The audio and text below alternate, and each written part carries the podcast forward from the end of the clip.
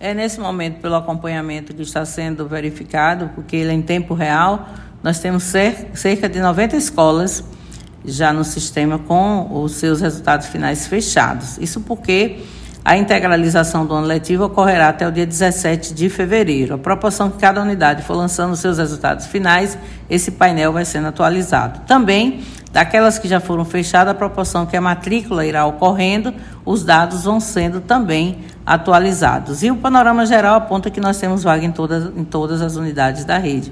Mesmo a educação infantil de 2 e 3 anos, ainda temos cerca de 1.300 vagas.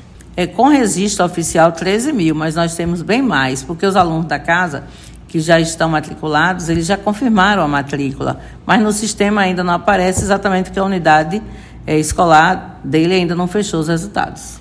Nós temos 205 unidades funcionando, quatro vão ser municipalizadas, vamos para 219, mais uma será inaugurada logo agora no início do ano letivo, vamos ficar com 210. Mas no decorrer do ano nós temos ainda cinco novas unidades para serem apresentadas à comunidade.